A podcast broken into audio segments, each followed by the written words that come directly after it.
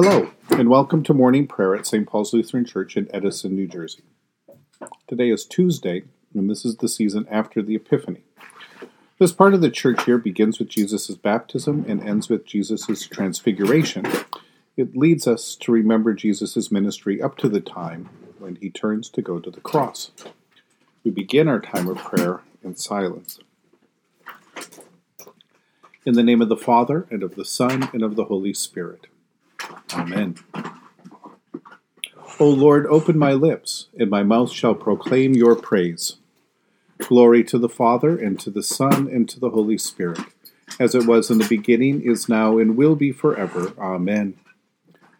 Give glory to God, our light and our life. O come, let us worship and praise. Come, let us sing to the Lord. Let us shout for joy to the rock of our salvation.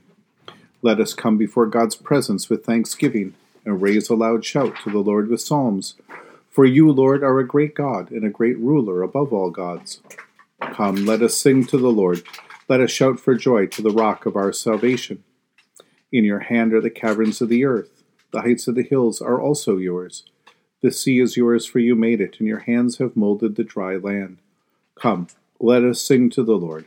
Let us shout for joy to the rock of our salvation. Come, let us worship and bow down. Let us kneel before the Lord our Maker. For the Lord is our God, and we are the people of God's pasture and the sheep of God's hand. Come, let us sing to the Lord.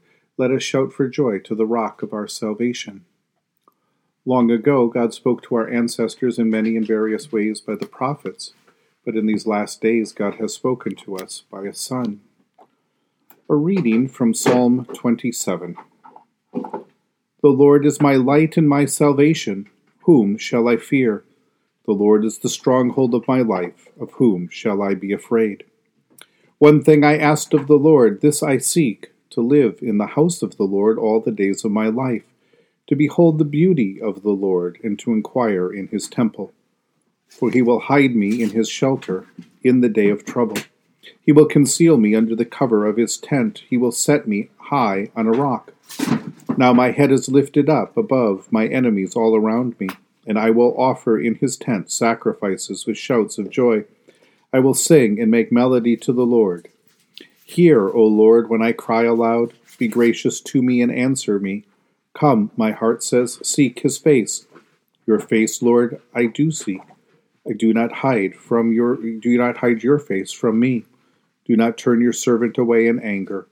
You who have been my help, do not cast me off. Do not forsake me, O God of my salvation. This past Sunday, we heard the story of Andrew and another disciple of John the Baptizer following Jesus after the baptizer pointed out Jesus as the Lamb of God who takes away the sin of the world. When Jesus sees Andrew and his friend following him, he asks them what they are looking for. They tell Jesus that they want to know where Jesus is staying, where he is abiding, and Jesus invites them to come and see. In this psalm, we hear the psalmist say, One thing I asked of the Lord, this I seek, to live in the house of the Lord all the days of my life, to behold the beauty of the Lord, and to inquire in his temple. This prayer is not so much a prayer for permission to take up residence in the temple courts as much as it is a prayer to live a whole life within God's presence, so close to God that it is like we live in the same house as the Lord, that we live within the same, same compound, the same household. This abiding, this close presence is what we find in Jesus. And when Andrew asked Jesus where he is staying, we might also hear in his request the prayer that we find in the psalm not just to find that spot where Jesus is sleeping or even how he is teaching, but where it is that he abides as the Son of God coming into the world. In Christ and in the community of the church, we also find our answer to this prayer in this psalm. What a precious gift we have been given in this community. Even more than a tent or a temple, God dwells within this community, within the church, wherever and whenever it is gathered and assembled. In this communion, then, we find that God is with us to listen to us, to answer our prayer, and to teach us to live in witness to God's presence in the world and the way in which we should walk. When we come to worship, we come to see Jesus abides in this place. Like Andrew and those who followed him, we come to see where Jesus is staying and where we can now live and abide in him as we live together among God's faithful people.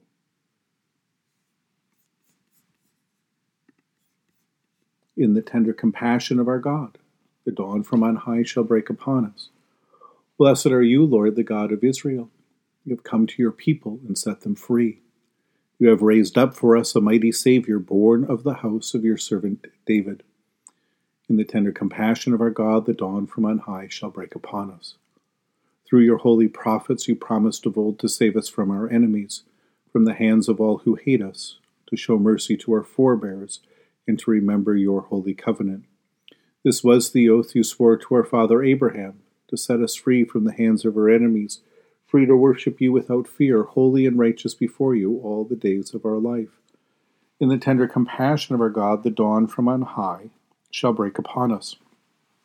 And you, child, shall be called the prophet of the Most High, for you will go before the Lord to prepare the way, to give God's people knowledge of salvation by the forgiveness of their sins.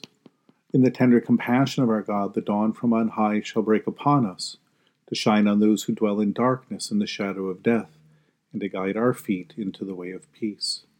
In the tender compassion of our God, the dawn from on high shall break upon us. The Lord be with you. Let us pray.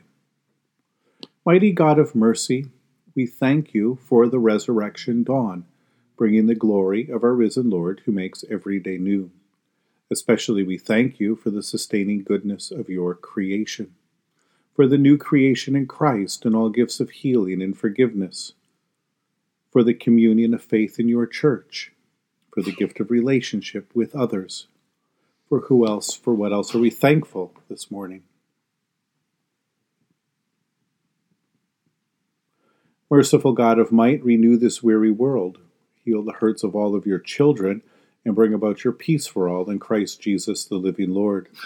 Especially we pray for the Church of Jesus Christ in every land, for those who govern the nations of the world, for people in countries ravaged by strife and warfare, and for all who work for peace and international harmony, for all who strive to save the earth from carelessness and destruction, for those who are sick in body, mind, and spirit, for those who are mourning, and for all who come to their aid.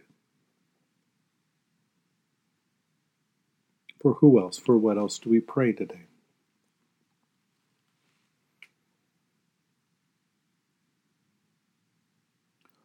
We give thanks to you, Heavenly Father, through Jesus Christ, your dear Son, that you have protected us through the night from all harm and danger.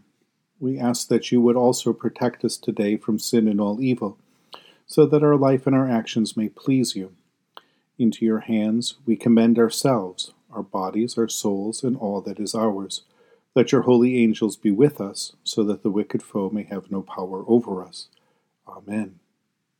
Lord, remember us in your kingdom and teach us to pray.